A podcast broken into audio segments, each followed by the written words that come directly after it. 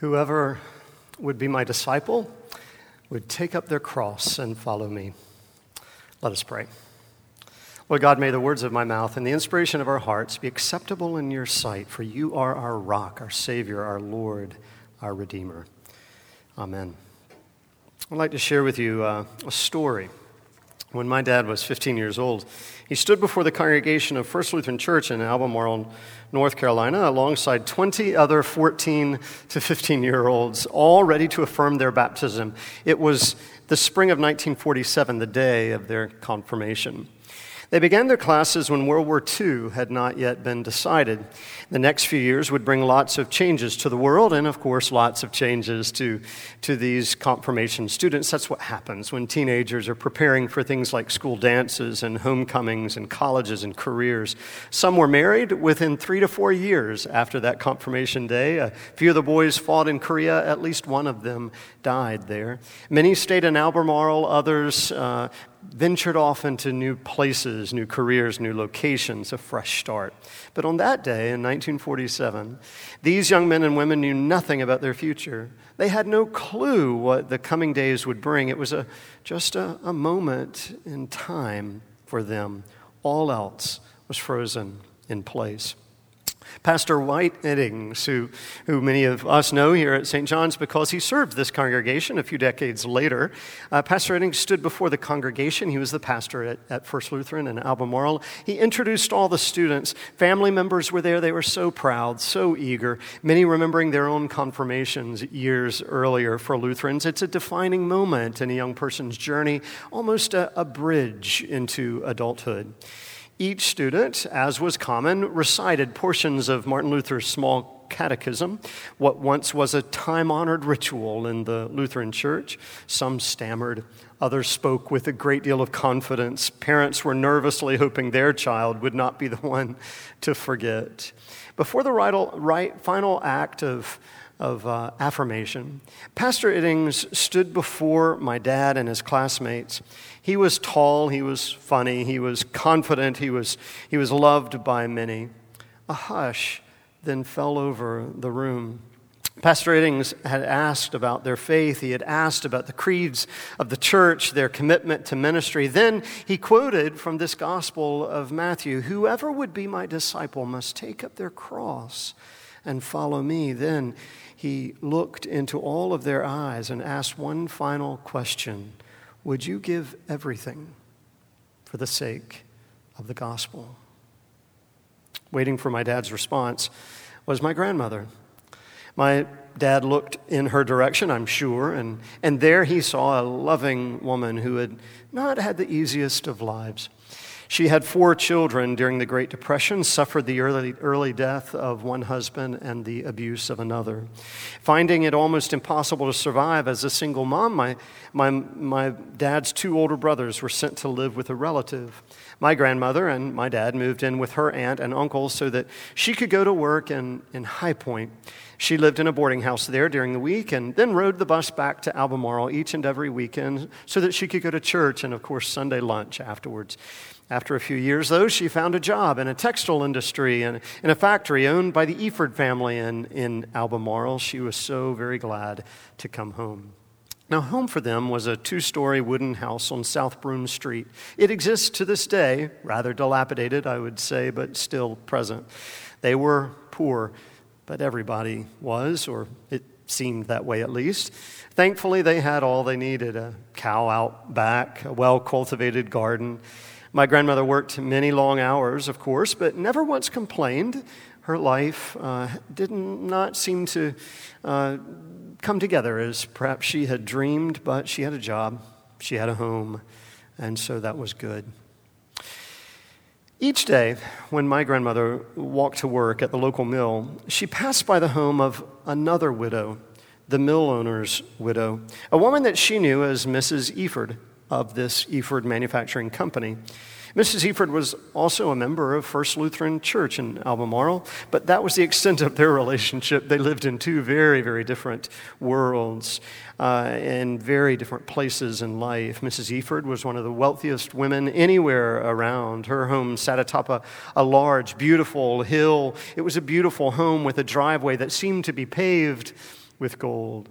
Well, as she walked by each morning, my grandmother used to imagine what life was like behind those brick walls, behind the beautiful drapes covering the windows, the windows uh, that, that would cover a life that she never understood or ever imagined.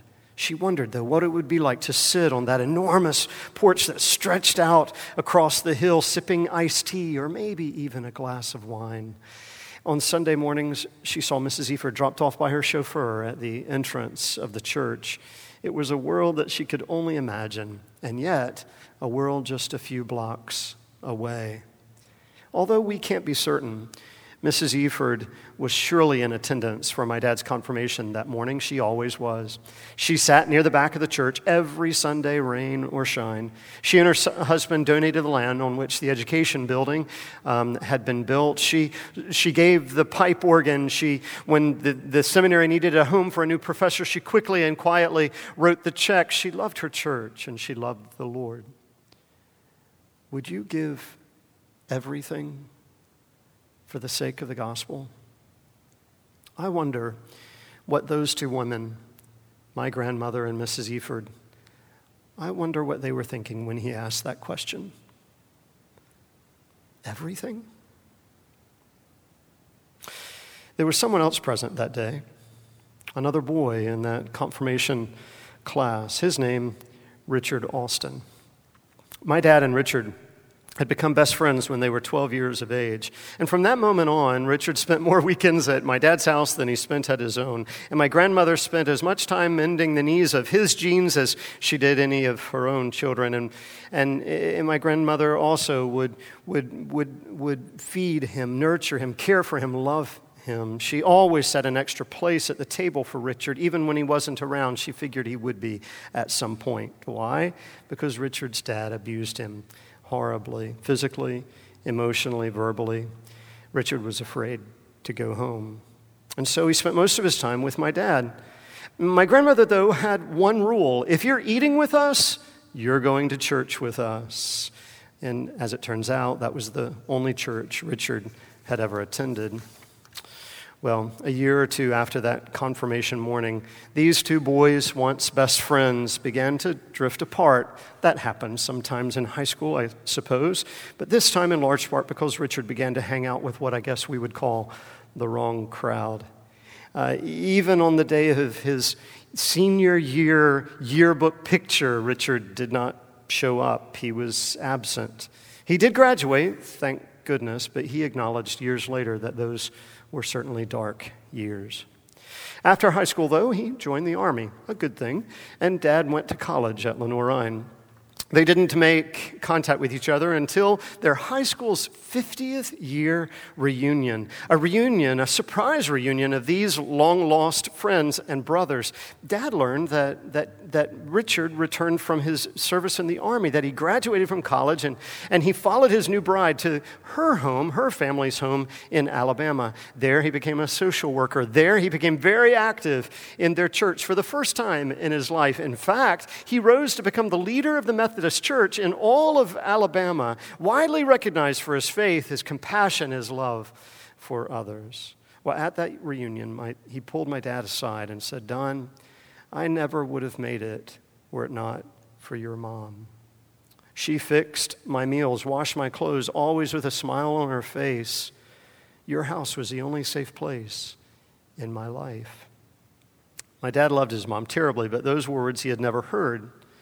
Richard continued, When I was in the trenches in Korea, you don't know how many letters I started to write your mom. I wanted her to know just in case I didn't make it. I wanted to tell her how thankful I was. I was afraid I had never been able to share those words with anyone, and so I never put them in the mail. But, Don, your mom saved my life. Dad went home that night and wrote down the story, tears, no doubt, drenching the pages before him. Now, I do have to say, that this story, of course, is not just about my grandmother, because I know that you could tell similar stories of your own. What it is, is a story of a poor widow who heard the beautiful and blessed invitation of God into a relationship of love, of grace, mercy, and of compassion. It's a story of, of a woman who knew deep in her heart and in her bones, in her very soul, that that invitation was an invitation of grace extended to her, right? But she also knew that that invitation came with a challenge to share that same kind of love with others graciously, selflessly, to give everything for the sake of the gospel. It was her way of taking up the cross and following Jesus. Jesus said, after all, whoever wants to be my disciple must take up their cross and follow me. Did you notice those cho- that choice of words, their cross. Jesus didn't say, You must take up my cross. He said, You must take up your cross.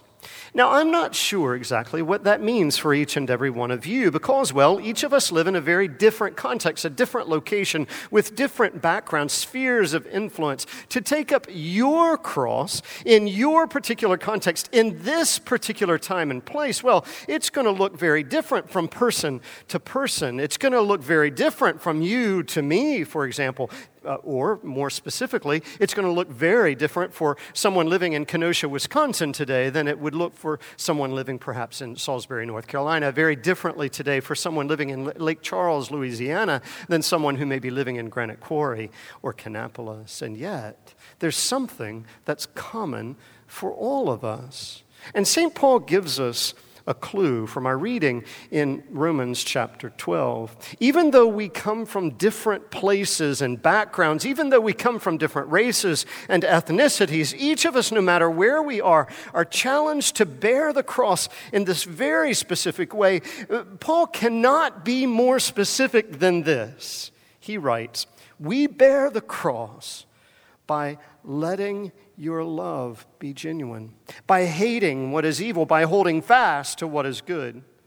So, therefore, and here's the challenge love one another with mutual affection. Outdo one another in showing honor. Do not lag in zeal, but be ardent in spirit. Serve the Lord. Rejoice in hope. Be patient in suffering. Persevere in prayer. Contribute to the needs of the saints. Extend hospitality to strangers. Bless those who persecute you. Bless and do not curse them. Rejoice with those who rejoice and weep with those who weep.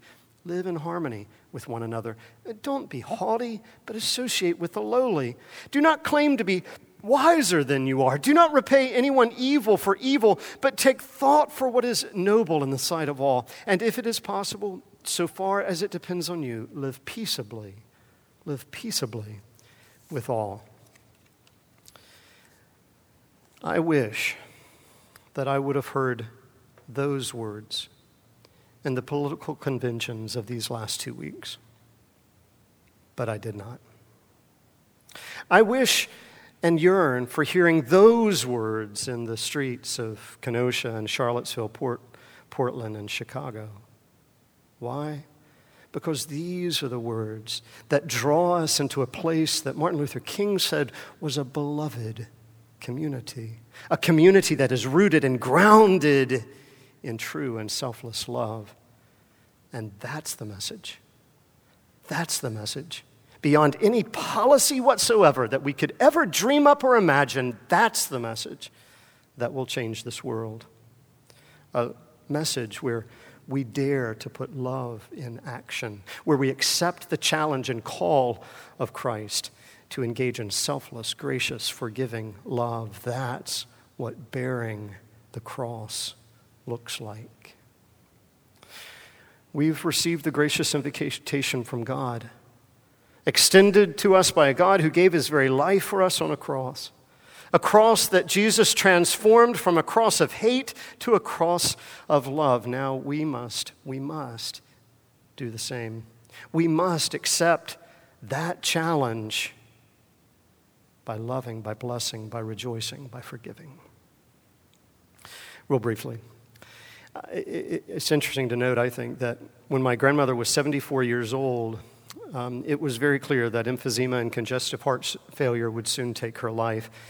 Three weeks before she died, still, still alert, marginally active, she moved into the Lutheran home in, in Albemarle. My dad wheeled her down the, the halls, introduced her to nurses and residents, and, and gave her a brief tour of her new home. Then, for the very first time, they slipped into, into my grandmother's room where she would spend the rest of her life. Together, they greeted her roommate, an old but beautiful woman whose memory had long since faded. She did not even know her own name but the nurse did, and introduced my grandmother to her new friend and companion, Mrs. Efird. Both would die in the next few weeks, but both together, lifting high the cross of Christ forever. May we do the same. Amen.